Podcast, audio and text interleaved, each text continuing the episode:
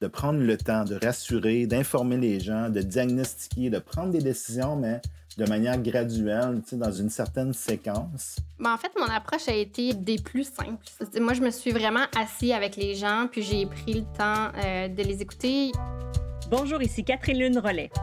Vous écoutez Libre-Échange, un balado de Desjardins Entreprises où je me penche sur différents thèmes liés à l'entrepreneuriat.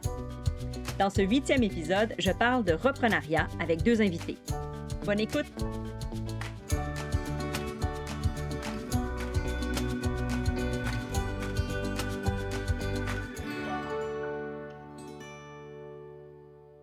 Quand on prend la relève d'une entreprise, le processus est très similaire à une acquisition.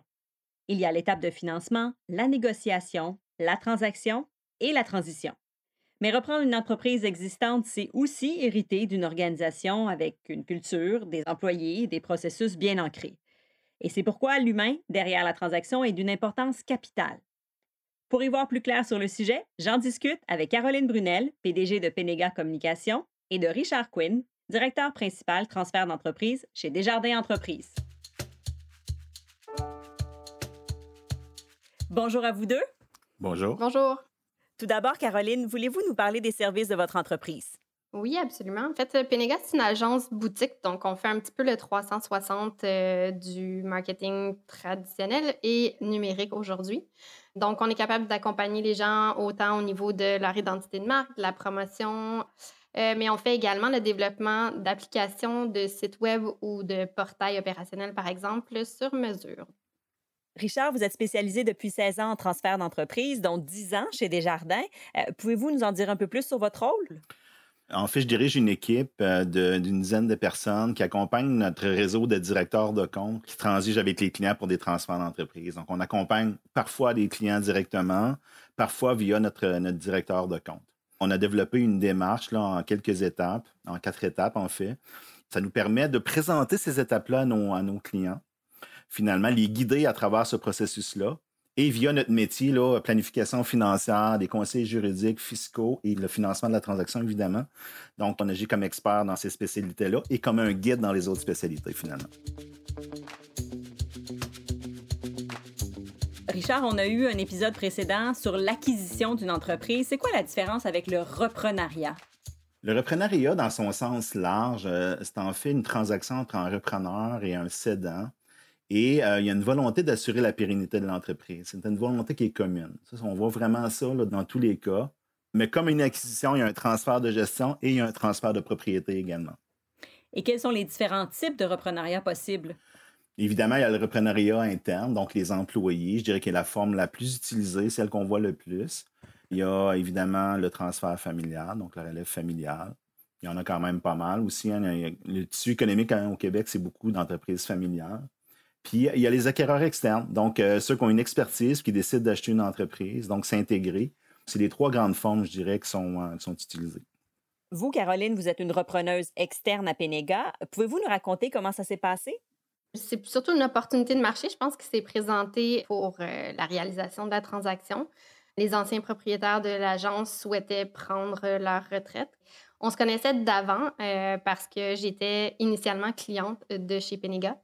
Donc, j'avais une bonne idée, par exemple, de l'offre de service de l'agence. Donc, euh, à la suite de discussions, ils ont mis sur la table le fait que, justement, ils voulaient faire une transition. On s'est parlé à plusieurs reprises. Il y a eu une longue période de négociation. Et puis, ensuite de ça, on a convenu euh, de l'entente qui nous a mené à officialiser la transaction. Et auparavant, vous travailliez dans une institution financière. Qu'est-ce qui vous a donné envie d'être entrepreneur? Moi, j'ai tout le temps évolué dans un contexte soit entrepreneurial ou intrapreneurial. Mes grands-parents, en fait, ont été impliqués dans l'entrepreneuriat.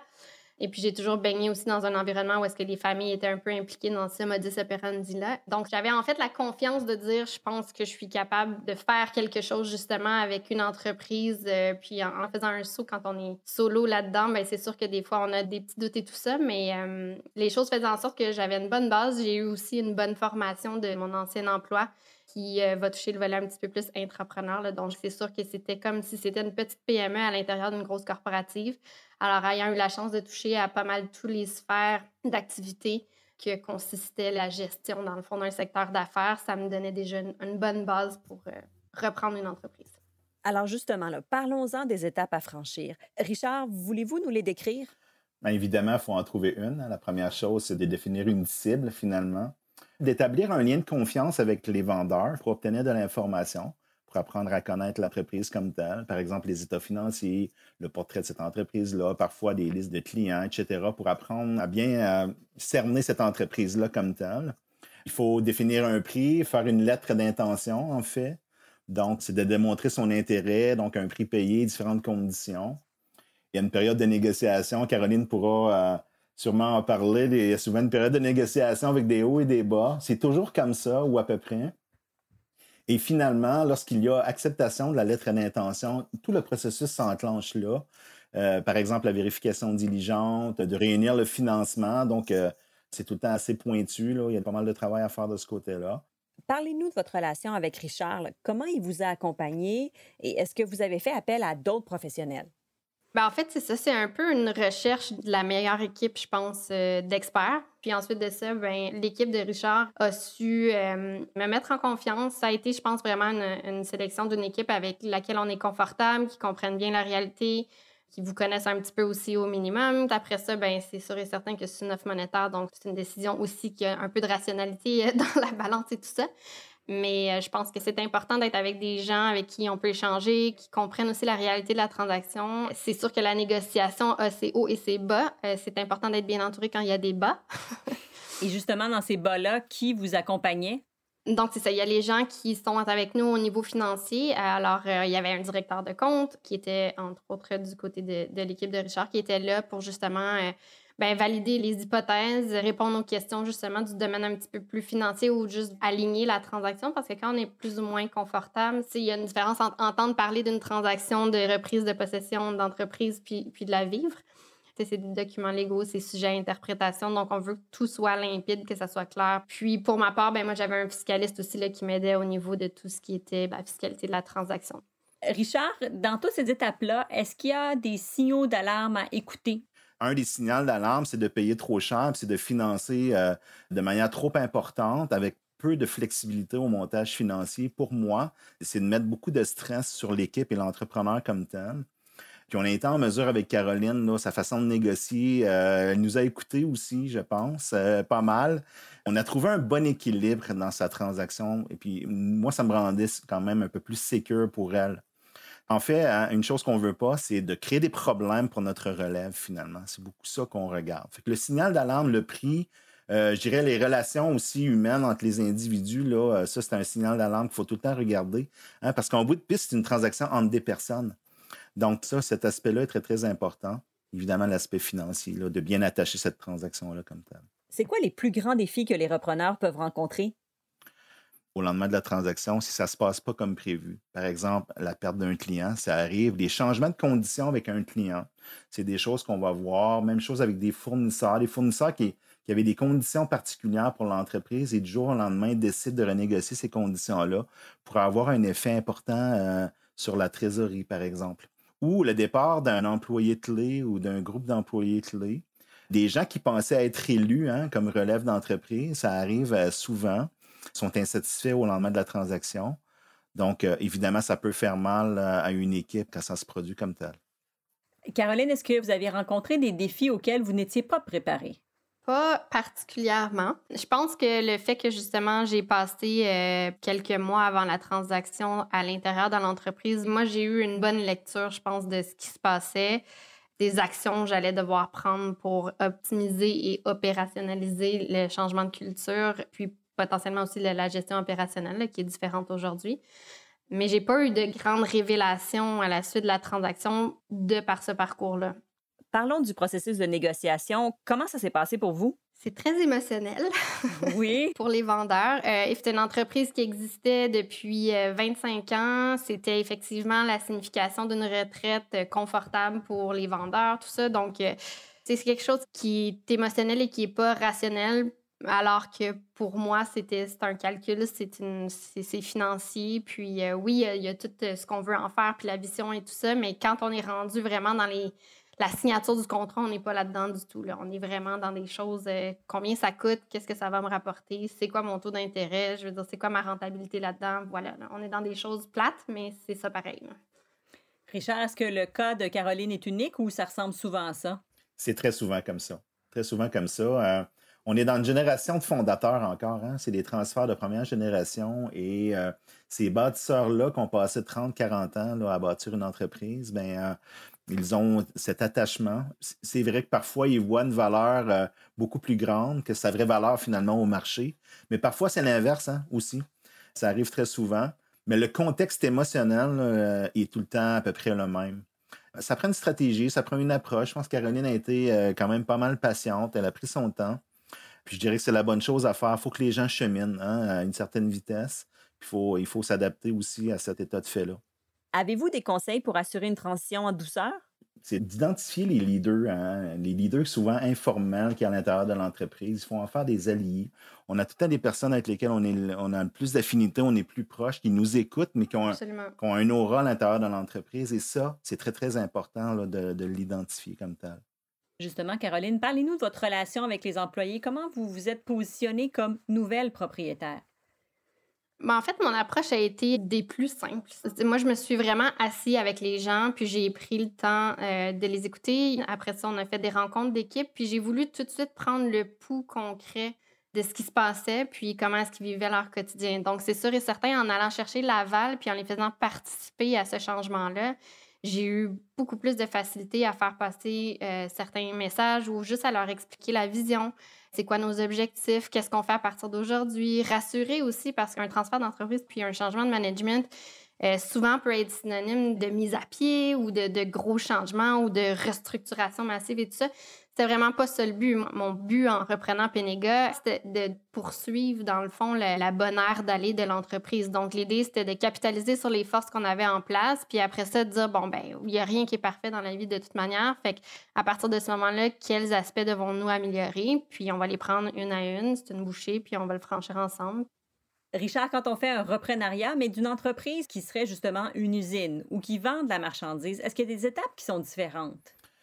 En fait, euh, c'est la même chose ou presque. C'est peut-être le profil des individus qui est un peu différent, mais une transaction, c'est des humains. Donc, il y a des, employés, euh, il y a des partenaires de l'entreprise, il y a des clients, des fournisseurs. Donc, toutes ces personnes-là sont impactées euh, par la transaction comme telle. De prendre le temps de rassurer, d'informer les gens, de diagnostiquer, de prendre des décisions, mais de manière graduelle, dans une, dans une certaine séquence. Dans toutes les transactions, ça doit être fait de cette façon-là. En fait, il n'y a pas de différence tant que ça, à l'exception que dans une boîte de communication, ce sont des créatifs. Évidemment, oui, il y a beaucoup d'émotions. En bout de piste, là, ce sont des personnes quand même. Là, c'est, la, c'est la même chose d'un transfert à un autre.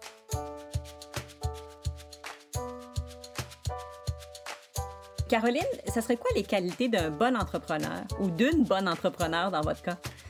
Déjà, l'empathie, comme je l'ai dit euh, tout à l'heure, moi, me mettre à la place de mes gens, puis être là pour faciliter leur quotidien, c'est sûr et certain que ça fait partie de ma façon de, voir et de gérer les choses. Ma job à moi, c'est de faciliter la leur. Alors moi, j'essaie de faire un maximum pour que les choses soient fluides puis qu'ils aient l'environnement pour pouvoir travailler. Ensuite de ça, de l'organisation, surtout dans l'entrepreneuriat, il y a tellement de choses qu'on doit gérer qu'on ne voit pas nécessairement quand on est dans un domaine qui est corporatif parce qu'il y a plein de choses que la grosse machine gère pour nous. Donc, même si on a un bon background, ben, des fois, on a des petites surprises sur des, petites choses opérationnelles qui viennent dans le quotidien. Puis, de toute façon, également, euh, je pense que si euh, justement cette espèce de machine-là roule bien, ben, ça fait en sorte que ça fait moins de pression après ça sur le quotidien puis ça donne plus de temps pour travailler sur les choses qui ont une valeur ajoutée, là, dans le fond. Et comment avez-vous contribué à mieux organiser l'entreprise? L'organisation est un bon point.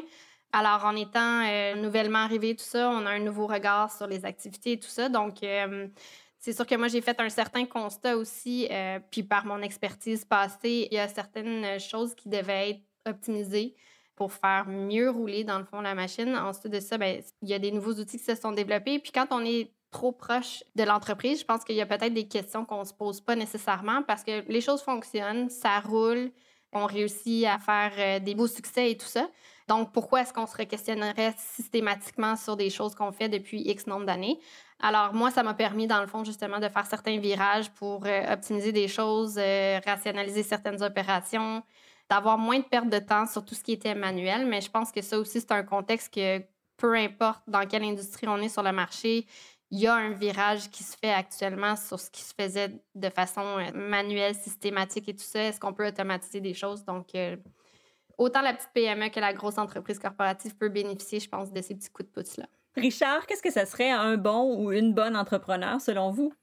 Je dirais que tous les bons entrepreneurs ont cette qualité-là, les qualités humaines, d'écoute avec les gens, une capacité de, faire travailler les gens ensemble. Donc, euh, ça, c'est souvent le leadership hein, qu'on appelle. Euh, c'est difficile à définir, mais les gens l'ont en eux, ils ont une vision, sont capables de la communiquer, les gens ont le goût de te suivre. Donc, ça, ça prend ça. évidemment, ça prend une connaissance en gestion, ça prend euh, de l'expérience. Il hein. faut avoir un certain vécu, bien entouré pour faire sa transaction, mais aussi par après. Le vrai travail commence le jour où tu l'acquiers. Donc, c'est là que les, on ne veut pas l'acheter pour la garder comme elle est, on veut la développer et mettre sa couleur. Donc, ça prend des gens qui ont des idées, qui ont le goût de les exécuter, les mettre en œuvre. Un bon entrepreneur, c'est quelqu'un qui est dynamique. En bout de piste, là, il y a des qualités humaines, mais aussi dynamiques, une vision, puis il est dans l'action, finalement. Donc, ça entraîne les gens avec eux. Quand vous regardez un dossier, euh, Richard, puis que vous voyez quelqu'un a déjà eu des échecs professionnels, est-ce que c'est un plus pour vous? Oui, ça peut être un plus. Si les gens se sont relevés, pour moi, c'est des gens de caractère pour être entrepreneur, là, ça prend ça. Il faut, être capable de faire face à l'adversité. C'est des choses que moi, je regarde là, vraiment dans la feuille de route de l'individu. C'est quelque chose que je veux, je veux en savoir plus. Comment ça s'est passé, comment tu t'es relevé, qui t'a aidé, comment tu t'es entouré? Pour moi, ça me, ça me permet de voir est-ce que la personne va être capable de reproduire ce genre de comportement-là ou s'il arrive un problème, un recul quelconque, la perte d'un client, par exemple, ou d'employé clé, mais comment cette personne-là va se relever de cet échec-là ou de ce recul-là finalement? En résumé, on voit à quel point le succès du reprenariat dépend des qualités humaines de la personne qui est derrière la transaction. Mais en tout cas, les employés de Penega ont beaucoup de chance d'avoir une leader comme vous, Caroline, aussi empathique et à l'écoute. merci beaucoup. Caroline Brunel, Richard Quinn, merci beaucoup d'avoir participé à Libre-Échange. Merci beaucoup. Merci. Libre-Échange est une présentation de Desjardins Entreprises. Vous pouvez retrouver tous les épisodes de la série sur Spotify. Je m'appelle Catherine Rollet. Merci d'avoir été à l'écoute.